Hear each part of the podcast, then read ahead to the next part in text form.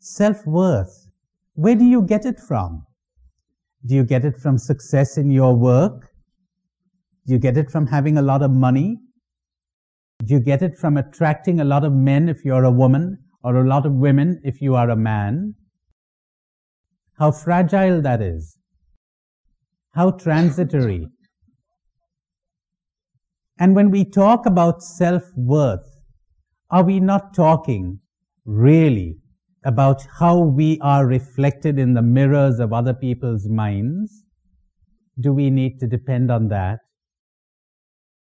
One understands one's worth when one no longer identifies or defines oneself in terms of these transient things. One no longer does that. I'm not beautiful because everyone says I'm beautiful.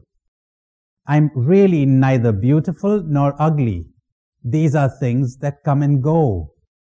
I could be suddenly transformed into a very ugly creature tomorrow. But I is still I. And then again, after plastic surgery, I become beautiful. Does the I really become beautiful? See, you'll need to give a lot of time to reflect on these things.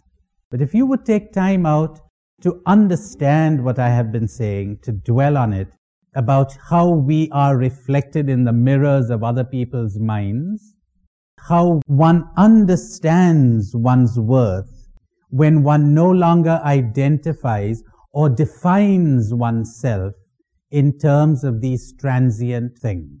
My, you have a gold mine there.